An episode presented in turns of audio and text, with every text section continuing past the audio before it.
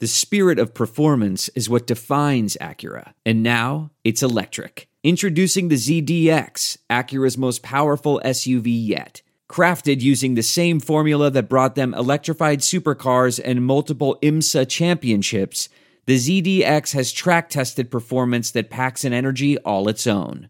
Unlock the energy and order yours at Acura.com. Pure Hoops podcast is a presentation of Pure Hoops Media. The Pure Hoops podcast most definitely does reflect the views of our management. Here's three time NBA champ BJ Armstrong and Eric Newman. Pure Hoops podcast, another week. Another week without basketball, but another week celebrating the game, the sport, and um, the playoffs would have started today. Eric Newman in New York, BJ Armstrong in LA. Before we dive into that, how are you, my friend? Man, I'm doing well, Eric. Uh, it's good. It is uh, exciting day. I'm excited for next week with the documentary coming out. Um, little nervousness uh, about it, but I'm excited. I'm excited for uh, you know all the people around the world. Seem like it's so much interest in watching this. So uh, it's a good it's a good way to end this week and start uh, the start of the for your week next week. You're always ahead. Of, you're always ahead on my on my game plan. Um, that was that was going to be my it's going to be my opener for you. Uh, we want to we want to talk about it.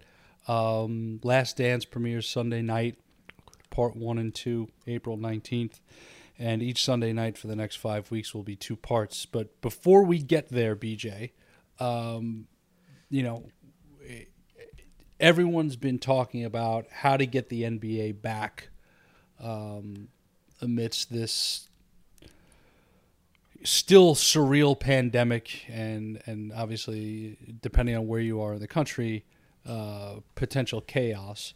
Uh, before we get to the return, the 2020 playoffs were shaping up to be really exciting and with all these rivalry conversations that we've started having over the last four decades of great playoff rivalries, um, this was shaping up to bring in some new rivalries. Uh, obviously, starting with the battle for LA, uh, the possibility of a, another Boston Philly clash in the East, and then, of course, seeing what else would materialize. But, um, you know, if the playoffs started with the standings as they were, there were some really intriguing matchups to look at, both um, you know high low seed matchups and, and then teams uh, a little bit closer together. So, just to give everyone a refresher. Uh, the one seed Bucks would have been taking on the eight seed Magic. The two seed Raptors would have been taking on the seven seed Nets. The three seed Celtics would have been taking on the six seed Sixers, the four seed Heat, would be taking on the five seed Pacers. So before we pivot to the West, BJ, of those four series in the East, which one would you point your finger at as the the most intriguing and entertaining of all of them? The one that has garnished my interest the most would be the Celtics Sixers. And here's why. For the most part, uh, during the regular season, the Sixers were a were an underperforming team. Terrific talent, right? Led by Joel Embiid, Ben Simmons, Tobias Harris. Um, they were able to sign Al Horford in the offseason from your beloved Celtics. It's amazing how karma works with how that worked out, huh? And yes, and suddenly now they they would have faced each other in the first round and I think it would have made for a great matchup, first of all. But then it's all of the little stories in between, right? You know, the the undercard, if you will, um, that we could discuss, talk, begin to look at, analyze, so forth and so on. I think that would that would have been the one series that I would not be surprised if the Sixers won that series, um, because they have the talent to do it. But for whatever reason, they've been underperforming and they didn't play up to their true level. I thought uh, during the po- during the regular season, but the postseason, as you know, is a different game, and anything can happen. For sure, and and a, a Celtics Sixers series from a fan perspective, uh, would have been nice to avoid. The Celtics lost a couple of games um, coming out of the, excuse me, before the All Star break.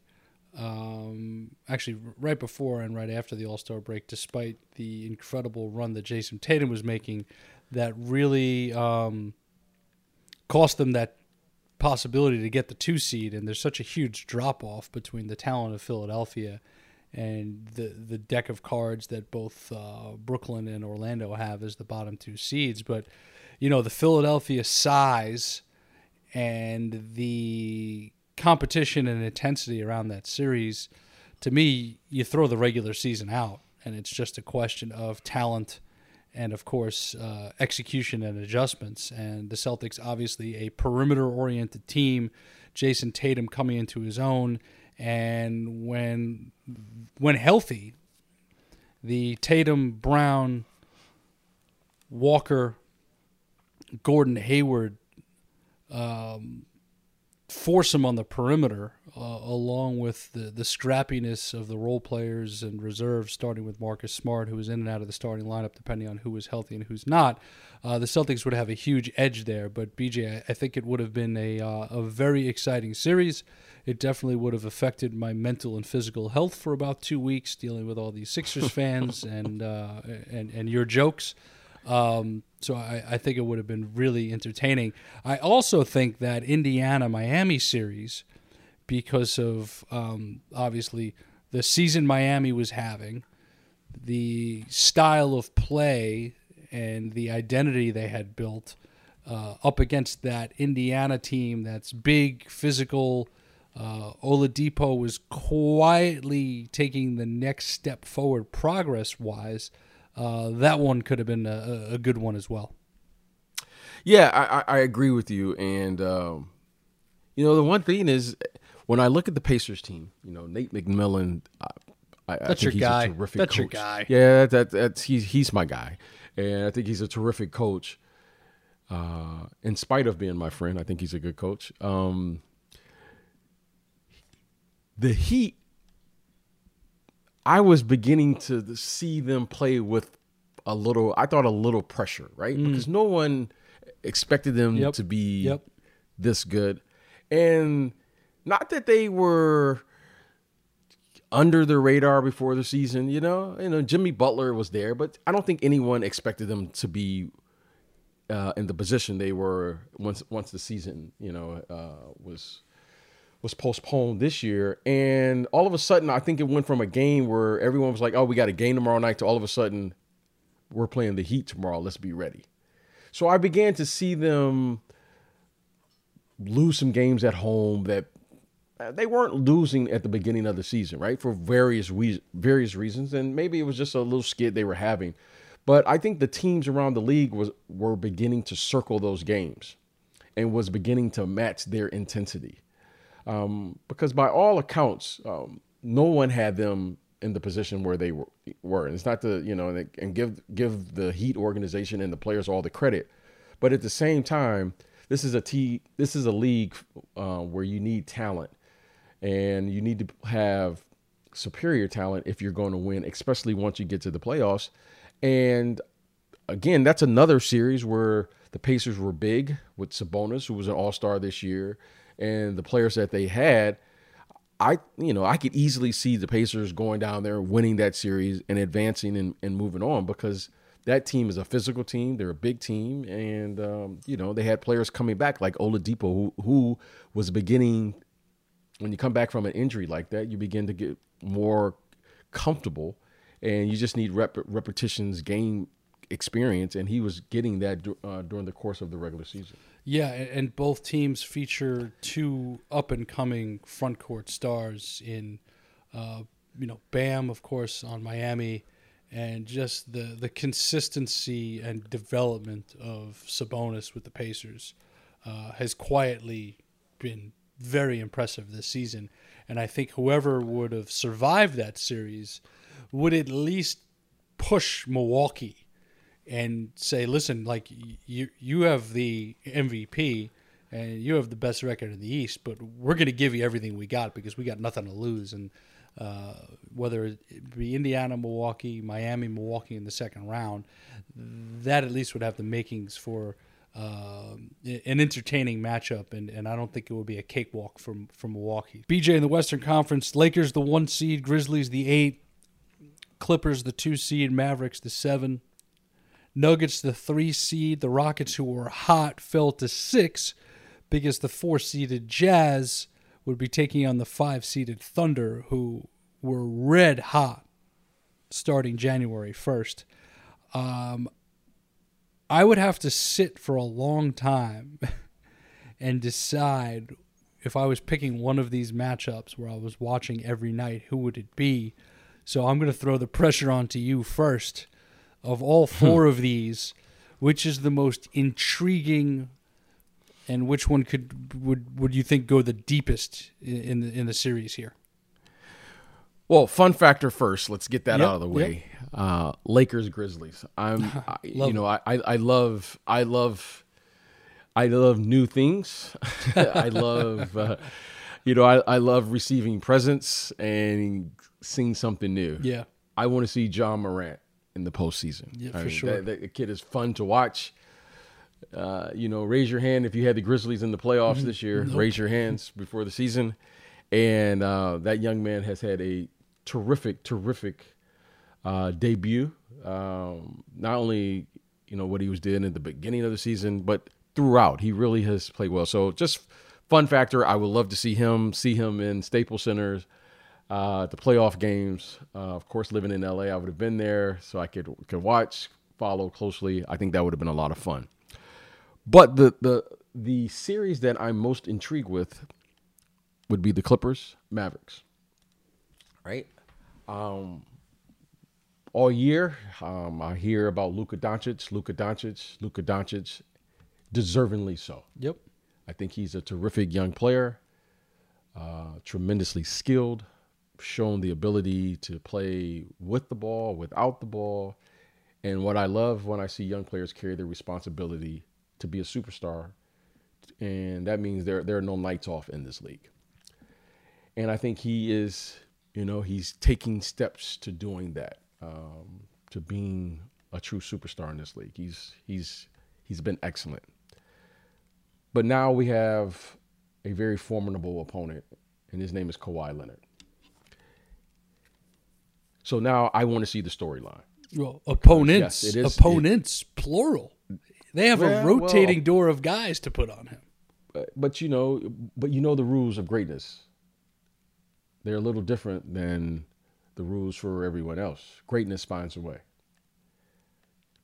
Doesn't matter. It, it, it, it didn't matter when you're, you know, you, you you saw greatness with Larry Bird. You saw greatness with Magic. You saw greatness time and time again. It finds a way. So, yeah, Luka was terrific.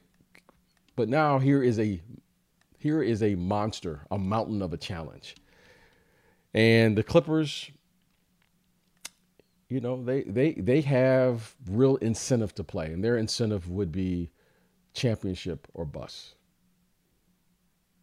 Th- This team, Very true. Very true. The, the, the, This team is not coming to advance to the second round. Nope. They're not coming to get to the conference finals. nope. it's very clear that Doc Rivers and company have been coaching all year with all of the things that we've, you know, you hear from other sources, not here, you know, making fun of guys, you know, time, you know, what, what, they, what, they, what they call it, load management and so forth, of not getting Every- themselves together. Everything they've done all year is geared towards going to the NBA Finals, without a doubt. So now, here we go. Now they have to get 16 wins, and here we go. And you have a great, you know, group of young players who now want to measure themselves versus the best. You know, is this this is this the is this the coming out party of a Porzingis? Is this the great storyline that you're looking for that all great players have when they achieve something that you didn't think was achievable? Yeah. Well, here here here would be uh Luka's chance. Here is the time. Here's the stage. Here's the bright lights. I got my popcorn. I'm ready on my couch and let's go. the other thing here that would be extremely intriguing is the Rick Carlisle Doc Rivers chess match. Because you have to believe that Luka and KP are going to come out nothing to lose attitude, play a lot of two man game, pick and pop, and then what's the chess match from both sides to shut that down if you're the Clippers, and then defensively if you're Dallas. Uh, we know how the Clippers play offense. We we know they search out the the best pick and roll opportunities, the hot hand, whoever it may be. Um, a, a lot of really interesting things to look at besides the fact that the Mavs are this up and coming challenger with this exciting young talent, and of course the Clippers are on a mission to to win a championship. So uh, I think that would be uh, an incredible series to watch uh, if we got it. Uh, we recently had Ja Morant on. Um, you know the Showtime basketball show that I, I produced with uh, Matt Barnes and Stephen Jackson, and this kid is just all about winning and taking the next Yeah. step. He could care about rookie of the year, uh, none of that. They talked about the Andre Iguodala situation when he didn't want to play for the Grizzlies, and and you know just you know the the fact that they put that on the bulletin board and that motivated them even more. Um, this kid's super talented, and that team has a bright future. But you know, it's funny we're, we're laying out the show today, and we're like, all right, let's just pick one, but all four of these in the West are, are pretty unbelievable. I mean, can you imagine the Jazz trying to figure out if Donovan Mitchell and Rudy Gobert could play together after what happened if they come back for the playoffs and have to play the Thunder, who are also one of the hottest teams in the league coming uh, coming out of New Year's, and then of course the Denver Nuggets matchup with the Small Ball Rockets. I mean, I'm right there with the popcorn as well. So, BJ, with with all of these these hopes of seeing these matchups, perfect segue to um, how the NBA could potentially um, do an NBA playoff this summer once uh, it's deemed safe and everybody's on board for what it could look like. What, what are you hearing for how the NBA could resume and, and do a playoff? What's the latest on your end? Well, at first, you know, my first thought is um, I want to commend Adam Silver and the NBA for the leadership to saying that, you know what, the people in the front line, right, the doctors and scientists and people who are giving us the public the general public the information and to abide by the same rules as everyone else right um, of course i get that everyone want to go back and resume whatever that normalcy will look like right whatever it is whatever profession uh, things you have to do right to go on your about your daily routine and the nba has fallen in line and become socially responsible as well so I think Adam Silver is have a wait and see approach. I don't think there's anything to report. Um, I think it's without him saying to me speaks louder than what he's saying. We have nothing new to report at this time. That's basically what he's saying. Yeah. I don't think there's anything to discuss because of the health concerns of all, right? We don't want to expose anyone to this virus and you don't want anyone else exposing the virus to you. So there's really nothing to do until we have all of the facts. And at this moment, we don't have all of the facts, right? I get that, you know, they're, they're, everyone wants this to be resolved as quickly as they can. The best way we can do it thus far that we know that works for everyone is to social distancing or physical distancing uh, to contain it, put yourself in self quarantine. And that's all we can do right now. And with that responsibility, right, we're hearing all these out of the box ways to resolve this. But I think Adam Silver is right. There's nothing to report right now. So therefore, we're going to do what we know is working and that is the concern of all and to me that's what leadership does you make the you do you make you make your decisions based on the facts the facts is we don't know and adam has been patient enough because we're all waiting for him to say something but he's he he's been very clear about it Yeah. I, I got nothing to say Well, he's got no, he's got no reason to show his cards. I mean, you know, one thing that you know I've I'm sure you've heard this as a, a possibility Um, but again, it's just something that's being floated. Is um, and, and I believe Rick Bucher um, mentioned this to us um, a few weeks ago when we had him on the show. That uh, one option being floated is each playoff team is in a hotel in Vegas and the playoff is played in Vegas utilizing Thomas and Mack, which has two courts, and potentially uh, MGM, which has a court. Keeps everyone centralized. The hotels are on complete lockdown for the teams and personnel. There's uh, you know production crew as needed to televise the games. NBA officials and representatives who are tested, cleared, and healthy, and that's it. Um, I'm not saying that's the right answer. I'm not saying that's the wrong answer, but it's something that could make sense to keep everyone safe and centralized if Adam Silver and the powers that be uh, deem that appropriate when the time is right. So, um, well, I, I, think you know I think that sounds great in theory, right? You you you, you sit there. Listen, you, I'm in a good mood. I'm in a. I'm in a good mood this morning. I'm in a good mood. Yeah, yeah, no, I, I think it sounds great, and and but the execution of that Oh, it's it's much more challenging than Yeah, my simple 40 that, second right? summary. And- of course, of course. And all it takes is one person, right? Yeah. One person at the hotel to to get sick, right? yeah. One person, you know, TV camera individual or whomever, let alone a player. Yeah, and it's And it's you have to take trainers, into account it's trainers, kids- it's these- equipment staff, it's bus drivers, it's food service. Families are going to Yeah, want to be there for sure, of, for sure. You have all of these people. You have all of these people, right? So you have to have doctors there. You have to have trainers there. You have to have all of these different things in place. And then let's take the biggest one in place.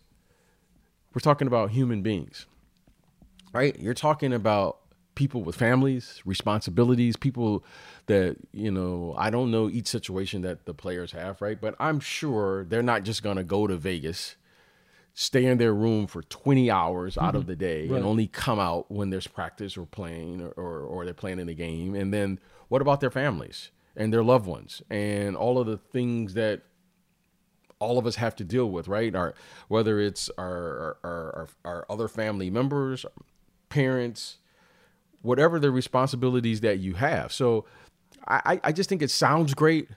The execution of it, I'm like, ah, no, they're not taking into the fact that these guys are are human. And and and again, this is bigger than just one person. You you can't put other people in harm's way, right? This is something that you know people are losing their lives, and you know, and and, and so because of this, therefore, we have to take this with a great sense of urgency. And uh, but it sounds great, sounds good. I get it, but I, I don't think that's I don't think that's possible. And more importantly, I don't think it's responsible. Well said, my friend. Well said. Time will tell. Um, to me, there's no rush. To me, there's no question that um, the health and well-being of anybody and everybody who would be involved takes precedent here. So, um, we will see what uh, transpires in, in the coming weeks. Obviously, there's a lot going on right now, uh, all over the country in terms of figuring out what the quote unquote new normalcy uh, could look like. But despite what's uh, being reported, despite what uh, the government is trying to do, I, I don't think we're anywhere uh, close to a, uh, a a new normalcy at this point. So thankfully, we can keep talking about this stuff remotely. You and I have handled social distance very well. We've created this we've created this show socially distant. It's, it's wonderful. It's it's it's the it's the key to our two man game. Um, so w- one other future uh, item to discuss before we dig into uh, the Last Dance is the new developments with the G League this week. As number one prospect Jalen Green, number thirteen prospect Isaiah Todd, uh, at the high school level are both bypassing college and signing to play in the G League uh, next season, if there is a next season, of course. Um, dollar wise, they're looking at about half a million dollars each. and a special um, program being put together by the powers that be. The G League, of course, led by uh, former NBA standout uh, Shareef Abdur Rahim. Rod Strickland inv- is involved as an executive. Um, so before comparing college and guys like LaMelo Ball and RJ Hampton going overseas for the year, um, what do you make of this news, and how does this potentially affect the future of the G League and, of course, the NCAA?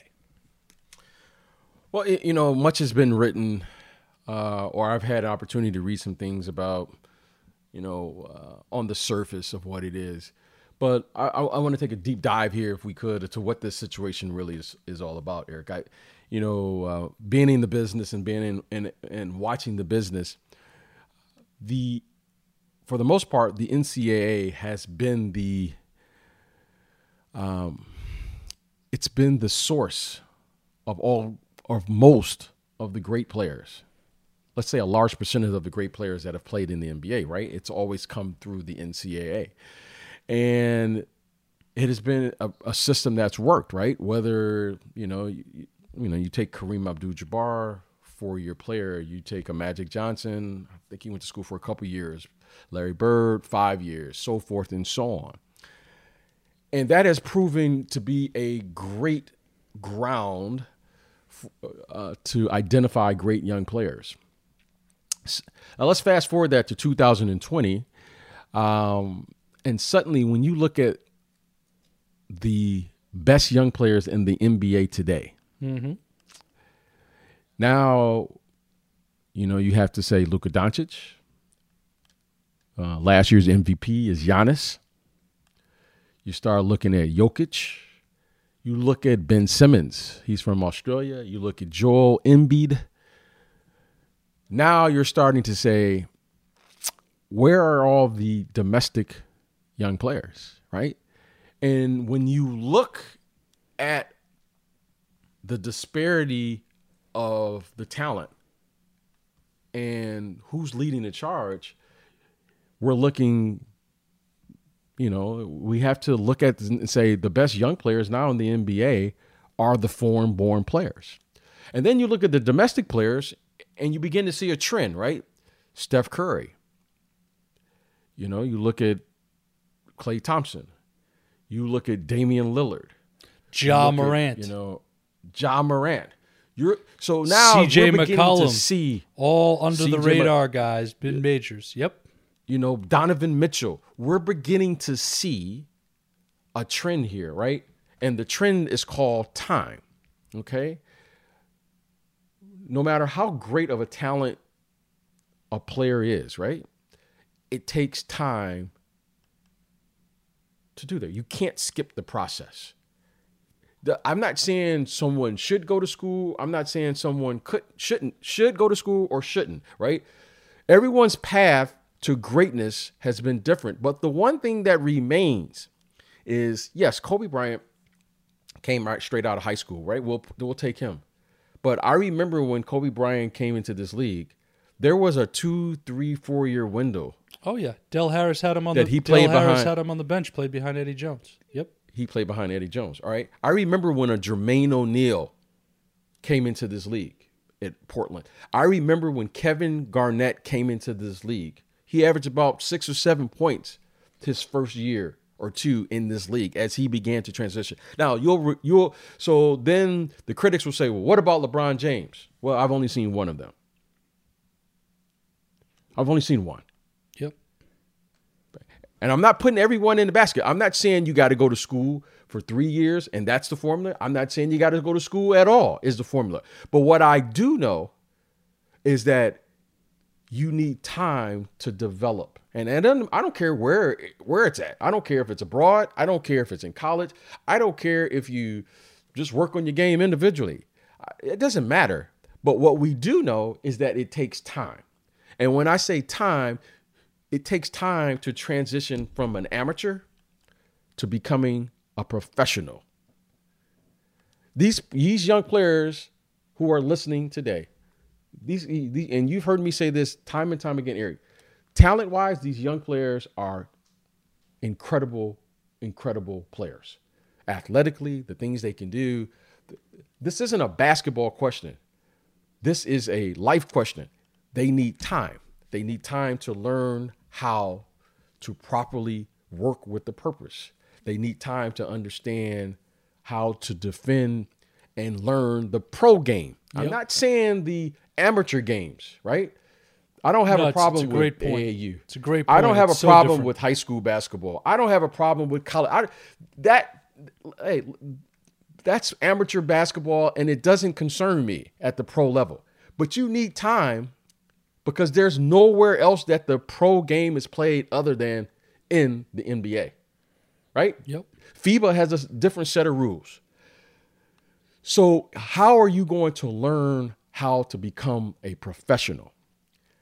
If you want to become a professional, there's only one place to learn it here. But you better be prepared for this moment because now the competition for these jobs, because of the popularity of the game, is at an all time high. And too many times now, we're seeing organizations give up on lottery picks. Why? It's Great. It's a great call there out. Isn't, there isn't enough time. So when I look at what the NBA is doing, the NBA is saying, here is our problem. The best player in the game today who is holding the mantle. When I say the best player, he's holding the mantle, right? So there's, you know, there, there's an order, right? So at one point it was a Magic Bird League, and then Michael took the mantle, and then, you know, Tim Duncan took the mantle, and Kobe Bryant and Shaq and all of these players. Now LeBron James is holding that mantle right now. After LeBron James, who is prepared to hold that mantle? This this this guy, LeBron James, is in year 17. And I can't ever recall in year 17 at any time in this league that a player who's played that long is still holding the mantle. Yeah. So now I think the NBA, and rightfully so, is concerned about where are these young players, where are these young people are going to learn the business. I didn't say basketball. Where are they going to learn the business of sports? Because they it, there's no place for them to learn the business. That's the issue at hand here.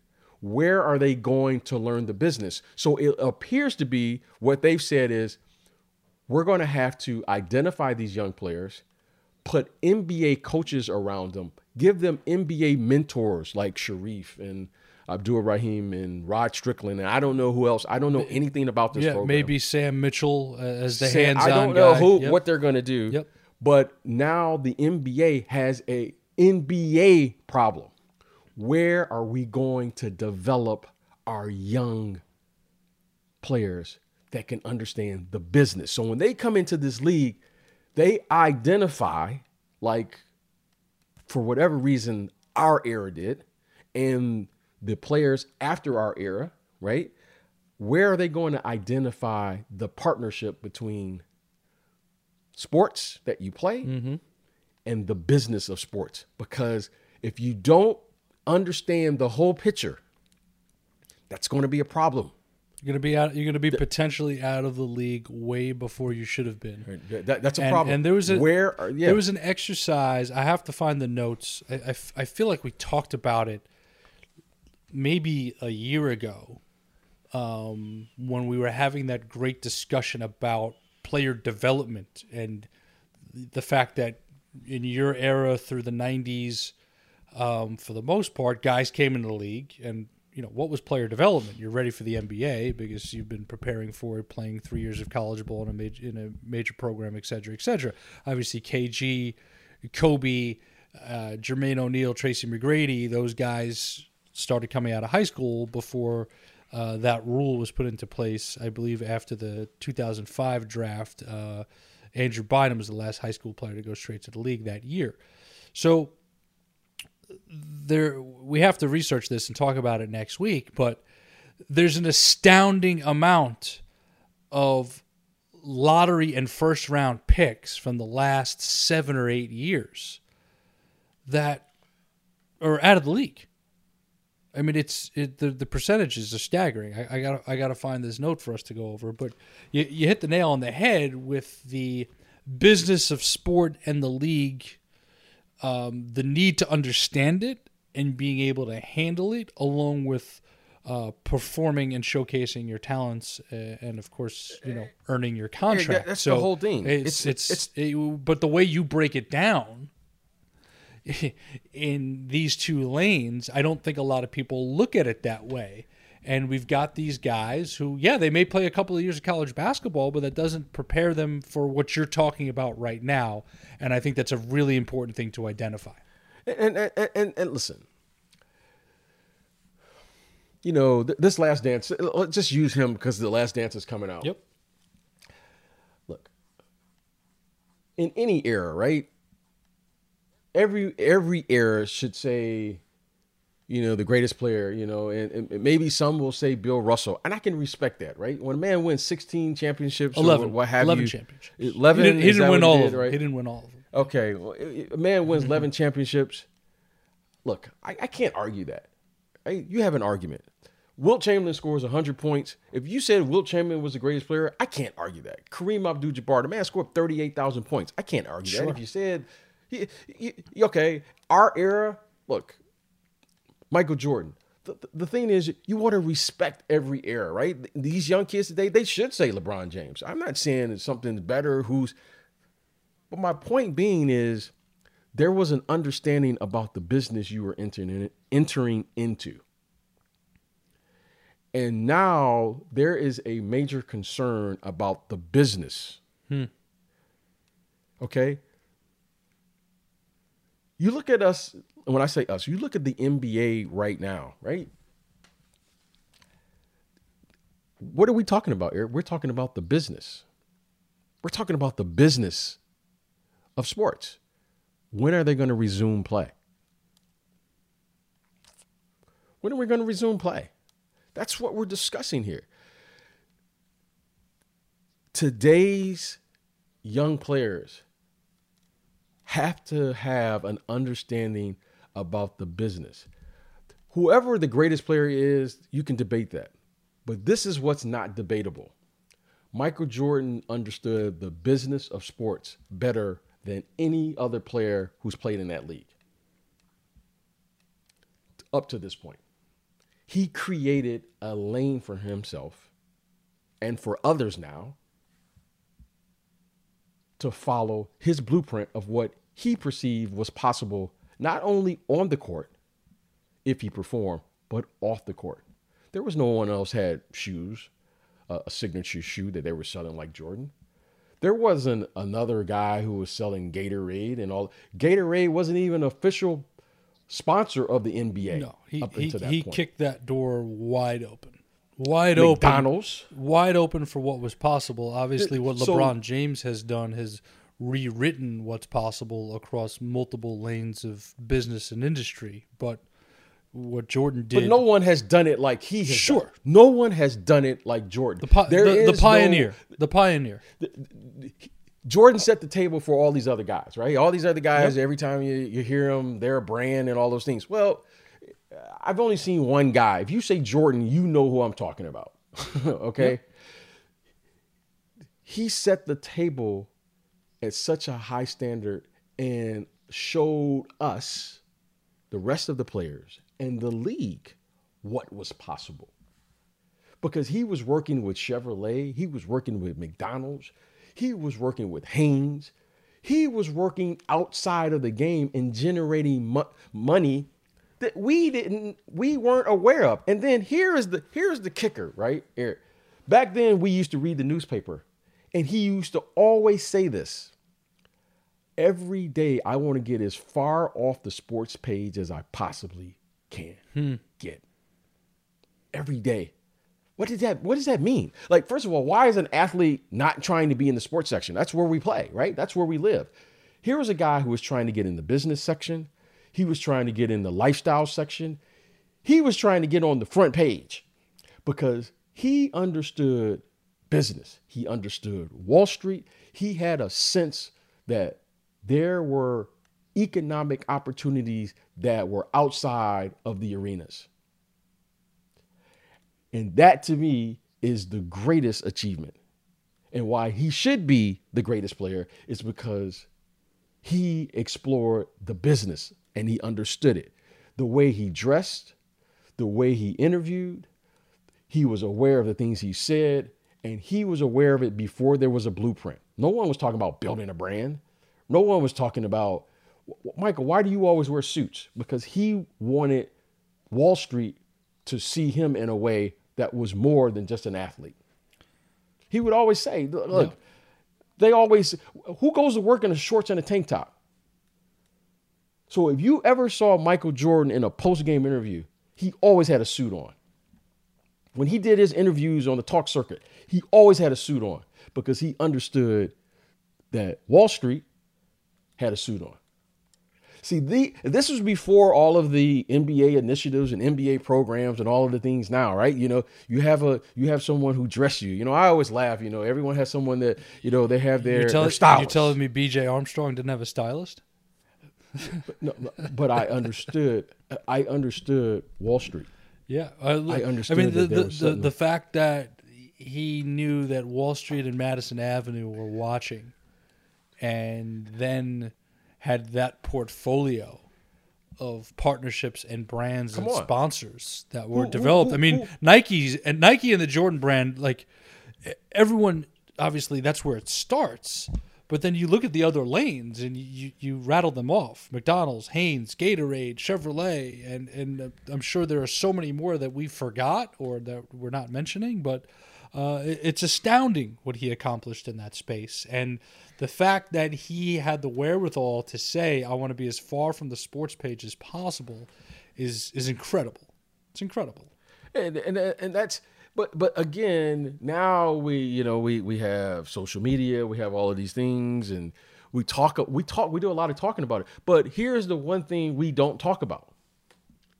In order to be all of those things, mm-hmm. it requires you to perform. Yep. I'll say that it, it, it gotta, requires you, take care of the, actually you gotta take care of the main thing, right? If you want to be the best, right?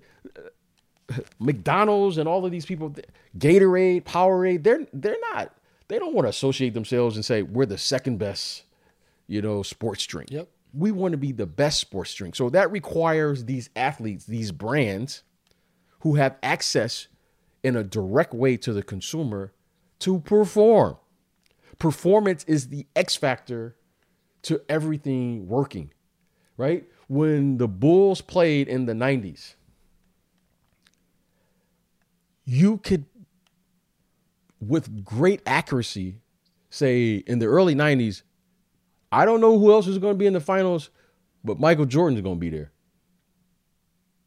You could just about you could just about put that in pen, right? You could put put that one in pen. To, to all the, that to, man there to, to all the Knicks fans listening right now. My, my apologies. All the Knicks. my apologies. Listen, you know, and, and, and, and but no, but you're right. You're is, right. You're right. His commitment yep to to what was necessary for his business was far beyond and exceeded anything that most were even thinking about. Yep. He was like, you know what? I have this uh, opportunity. You know what? When I come to Madison Square Garden, I'm just thinking about the game. I'm thinking about my matchup, right? I'm thinking about Derek Harper or, or uh, you know, Charlie Ward and what we're going to do. Here's Michael Jordan going, okay, I have this incredible audience in front of me. I have to perform. Hmm. I have to perform. And with this performance, there will come great opportunities. Well, what's the what's the performance? Well, I got the shoes. I got the uh, I, I got McDonald's. I have people will cover this and so forth and so on. Like who else was thinking like that, Eric? No one was thinking like that. So he had a he was peeking into something, Eric, that only a few could have possibly peeked into, but he lived there. He created that. So all of the players afterwards have to point that back to him. Have to point it back to him because he was the first one who opened up that lane, created that lane, but more importantly, he thrived in the business. Hmm. He thrived in it. I'm getting uh, I'm getting pretty excited for uh, the Last Dance debut Sunday night, April 19th. This is a a, a perfect segue quickly into this because obviously uh, you uh, are one of the voices uh, interviewed for this. Um, you know, let, let, let's start with you're interviewed. You've you've uh, you, you know the elements of the film. I believe you have not watched it yet for um, certain reasons, but um, you know, what does this project mean, and how excited are you for uh, this to come out and the world to finally get a glimpse of uh, the greatness which was uh, the '90s Bulls, led by Michael Jordan? Well, it's it's always for me. It's always been weird, Eric. Um, I think I've said this to you a few times. You know, it's it's always weird to watch yourself, right? yeah. It's it's it's weird to like you know like um, you know I'll be flipping flipping or you know uh, through television. And all of a sudden I'll see an old game and my kids will be like, "Oh, Dad, hey, you're you're playing." Yep. and I always walk out because it's really weird. It's really weird to. So wait, so really so hold on, hold on. The '92 finals are on against Portland. I- And I- you I- leave the room. I can't. I cannot watch the game. It's very hard for me to watch myself. Interesting. As a fan, Interesting. right? Because I my my my eye is trained to technically watch the game. Yeah, of course. So whenever I watch the game, you know, I'm learning how to be a fan, right? Yeah. I'm learning how to go to the But game. But if you were still like- if you were still late on that closeout on Terry Porter, you're still late on that closeout on Terry Porter. Yeah, yeah. You know, it's a it, it's just very hard for me to watch a game without actually looking at all the technical things that are going on during the game. Yep. So when when I watch, it's hard for me to watch myself. Right? It's it's very hard. Um, and I I just I, it makes me feel very uncomfortable for whatever reason. Right? I I can only imagine uh, what it's like to see yourself on the big screen. Right? And uh, that's probably wor- I can't think of anything worse. Right? That's kind of like one of my you know, probably, you know, I don't have a lot of things that that really make me uncomfortable, but that's one. like watching myself. If you want to make me feel uncomfortable, just put a film up of me playing, right? Or I'm me involved in something. I'm just uncomfortable watching it. Um, but in saying that, um, I, I I'm very nervous for my friend, right? The Air Jordan guy will be fine. He'll still, you know, I imagine, you know, there'll be a lot of conversation about, you know, this and that. But I'm I'm I'm really nervous for my friend Michael. And here's why. You know, when you reach a certain level of excellence, it takes a dedication that's beyond anything that you think, right? You know, I, I I'm, I'm around young people all the time, I, and and I hear it. You know, you deal with you deal with the ego, you deal with all of the things um, that come with reaching that certain level. But talking about being great, acting as if you want to be great is different than executing being great.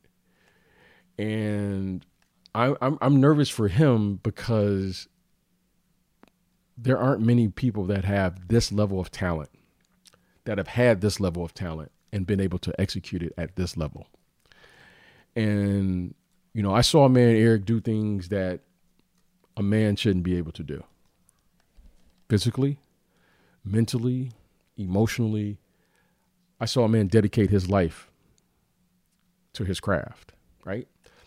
And that level of dedication scares me, Eric, because Hmm, There's a cost, right? everyone everyone talks about it, right? Everyone talks about it. You know, and and and that's why I have a hard time becoming a fan because when you look in someone's eye, in someone's eyes and you see they're willing to go to whatever means are necessary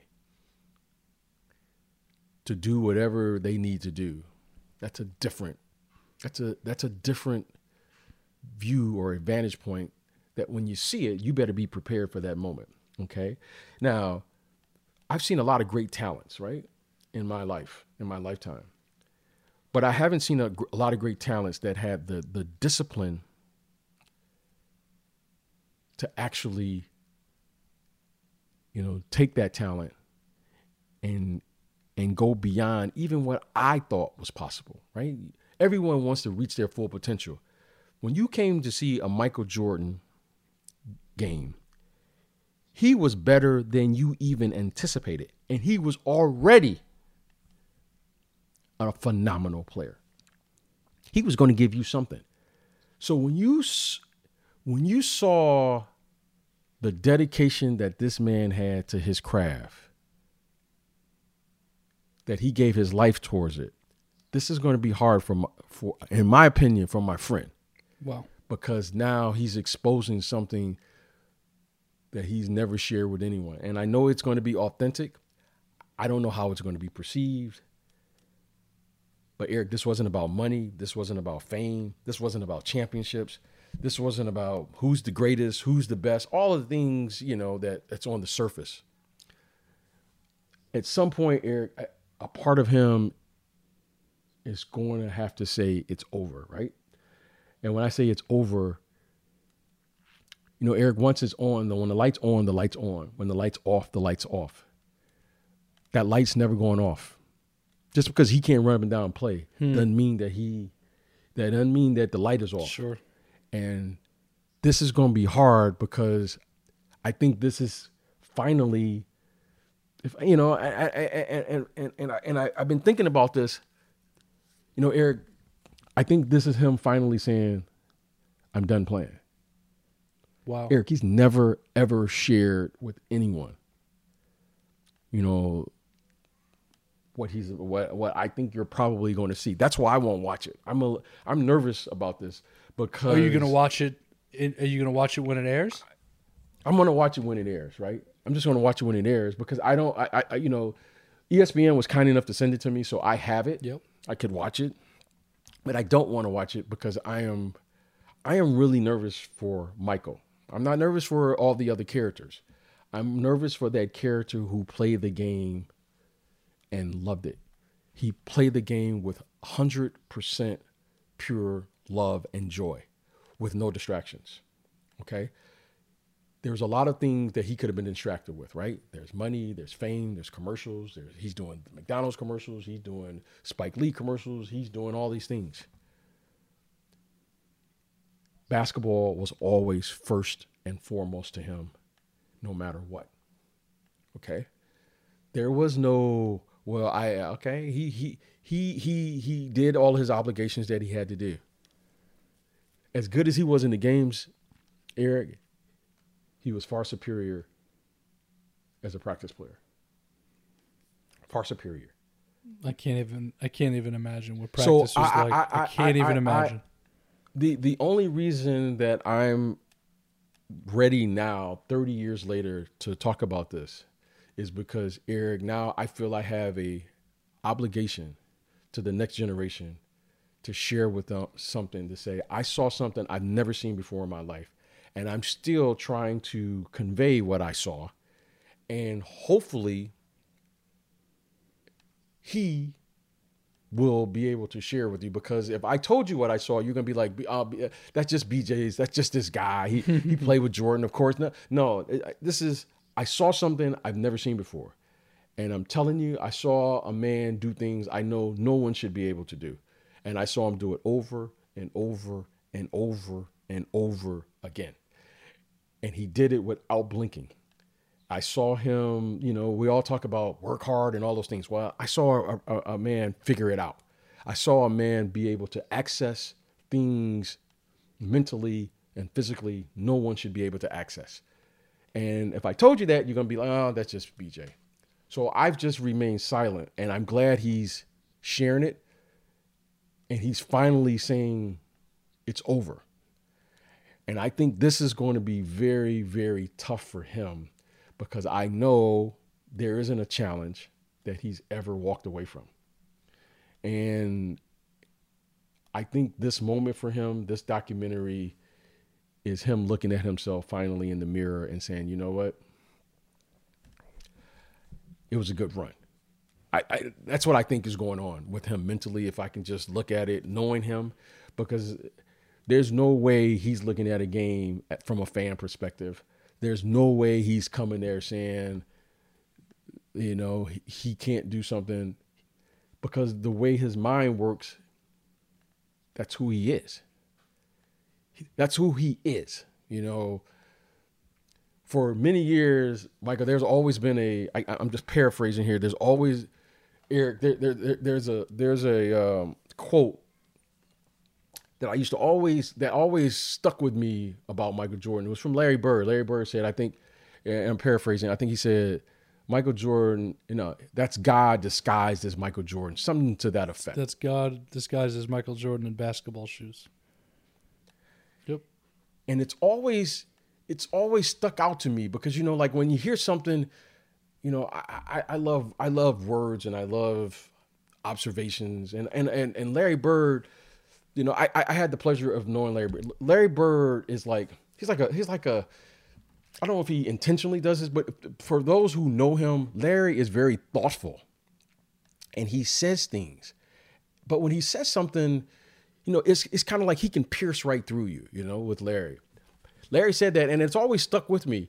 And for whatever reason, when they asked me to do this, this this last dance, when they asked me to do the, when Michael called me and he said, "Hey, BJ, I'm doing this documentary um, you know, I'd love for you to partake. And I was like, hey, whatever you need, you just tell me and, and whatever done. Right. And then we go on and I didn't think anything, didn't think twice about it. But Larry saw what I think the rest of us saw. And he, I just thought he identified it maybe sooner than everyone else. Hmm. The man was flawless. He was flawless. Okay. And, and, and every player, especially the great players, have had their moments, right? Maybe they had a great month of the season, or maybe they had a great playoff run. They've had their moments. This man had a great career.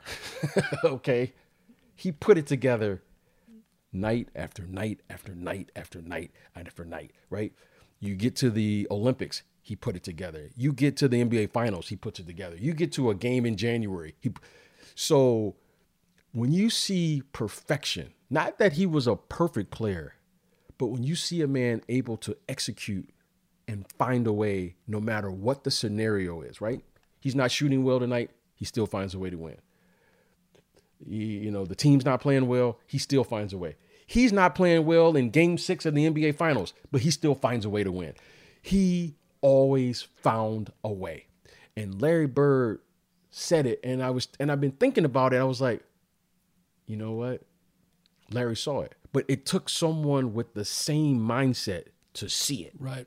You know, it's kind of like life recognizes itself, right? Like Larry and I, and I Larry had well, and I believe it was he said it after the But Larry, 60 Larry didn't have the physical Larry didn't have the physical ability that Michael had. Sure.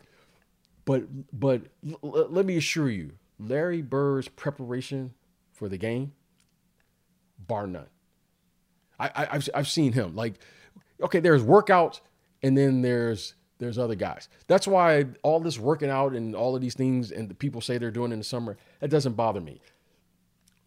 Give me Michael Jordan 30 minute workout and you can take your three hours and I'll see you at 7:30 and we'll see who's gonna win. Hmm. Give me Larry Bird's pregame workout. I've seen this guy running steps and running around the arena before the game. Well, no wonder he's in better condition because he was taking his body and mental capacity to a totally different space than the rest of us. What he was able to achieve in the fourth quarter of games was It- it- remarkable. y- remarkable. Yeah, and, and Magic and, and listen, Magic and these they're, they're they're they're able to access different spaces, right? Yep. You know, Kareem, they're just able to access it. Now, that is, I, I, I'm I'm nervous for him in that way, Eric. And I don't even know how we got on this subject, and I don't even know. But I I I, I, I tomorrow I, I know it's coming, um, but I just you are who you are. And I don't know. I'm not pretending to know Michael Jordan. I'm not pretending to say he's my uh, my best friend. Yeah, we hey, we're really good friends. Look, I know he'll do. If I called him and said uh, he would do, I know he'll do anything for me. I know that, and vice versa. but that's the, that's beside the point.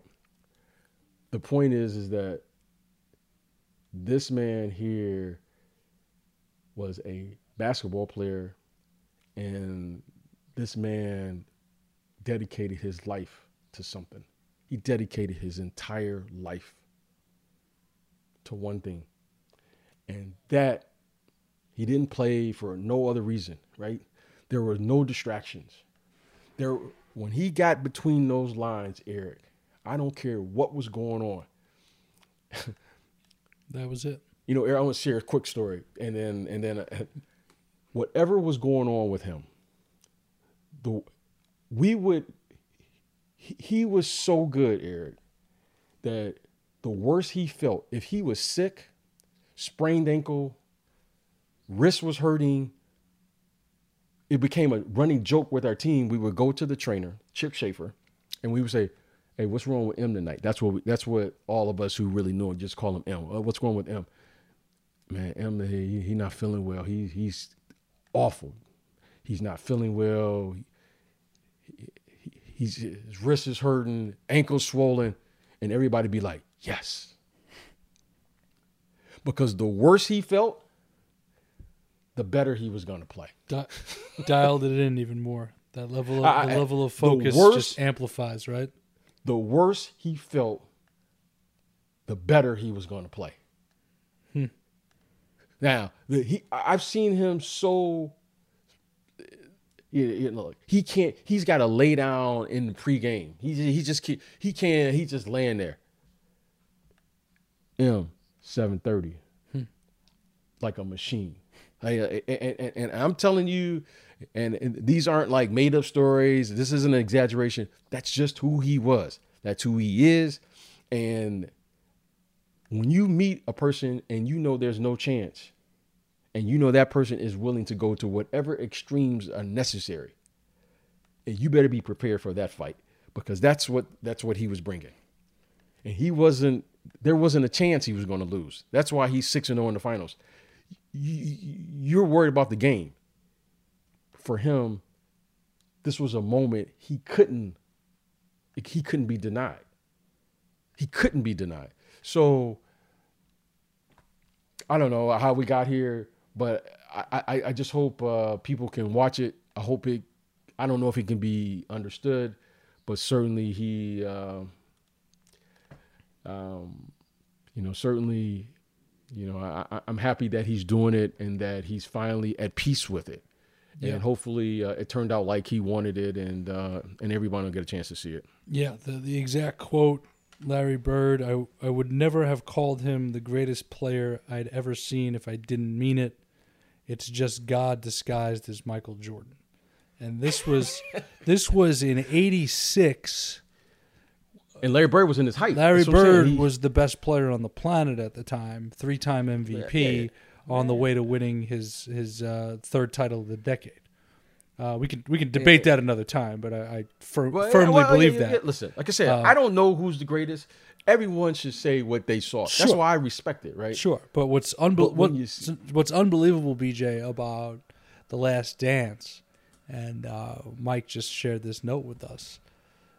A kid like Zion Williamson wasn't even born yet when this happened. All they know about Right. this is from from YouTube and NBA entertainment replays. That's it. And now they're going to find out what this was all about. And as much as obviously you, you lived a lot of this there with him and your teammates and the Bulls, you know, I consumed it from afar as a diehard fan and just sponge for NBA basketball and learning. I, I can't imagine the things that I am going to learn and experience watching this. So I'm super excited and then I'm super excited to continue this conversation for you because with you because we've got we've got 5 Sundays of this stuff coming Yeah, out. yeah, so I can't wait. I, I, well, everyone's excited, think they're going to learn a lot of different things, right? Mark my words here, Eric. This is going to be incredibly simple because Michael was a very, very incredibly simple individual. He was going to be the best. Well, there we There's no formula. there we have it. he, he, everyone think that well, I'm going to see his special workouts. I'm going to see how he ate, you know, how he slept, how he prepared. No, there is no, there, this isn't complex. He was incredibly simple. I'm going to be the best. Now, who's with me? Can't wait. Now, can't wait. Th- that, that's it. That, that, that's it. So, appreciate you, my friend. Appreciate you too. this was great. This was great. Yeah, yeah, yeah, yeah, yeah. Um, great stuff, man. Great stuff. Yeah, yeah. I'm, I'm excited, and um, uh, you know, text text me during it. I'll I'll be your sounding board. I'll be your therapist for uh, the Last Dance. and uh, you know, we hope everyone out there uh, enjoyed this conversation uh, and the show today. Uh, you know, we get we get the Last Dance. We don't get the NBA playoffs, but we get the Last Dance. And hopefully, we'll be learning what the new normalcy will be for everyone uh, which includes the NBA, uh, sometime soon. But most important, everyone stay safe, stay healthy. Special thanks, as always, to our producer, Mike Lieber, Bruce Bernstein, editor, Benjamin Wolfen. And, uh, you know, the other good news is we're still cranking out shows. So the Mike Wise Show with Mike Wise. Mondays, Full Court Press with Fanta and Adams. Tuesdays, Catch and Shoot 2.0, Aaron Berlin, Otto Strong. Wednesdays, Buckets, Boards, and Blocks with Monica McNutt on Thursdays. And uh, BJ and I are, are in this fluid zone right now. Sometimes it's Friday, sometimes it's the weekend. Depends on schedule, depends on guests. The Pure Hoops podcast, we'll be talking Last Dance, and we'll be continuing these rivalry conversations in the weeks ahead. In the weeks ahead as well. Uh, have a great weekend. Enjoy the Last Dance viewing Sunday night, and as always, stay pure.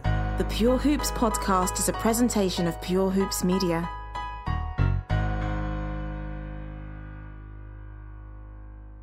Look around. You can find cars like these on AutoTrader. New cars, used cars, electric cars, maybe even flying cars. Okay, no flying cars, but as soon as they get invented, they'll be on AutoTrader. Just you wait. AutoTrader.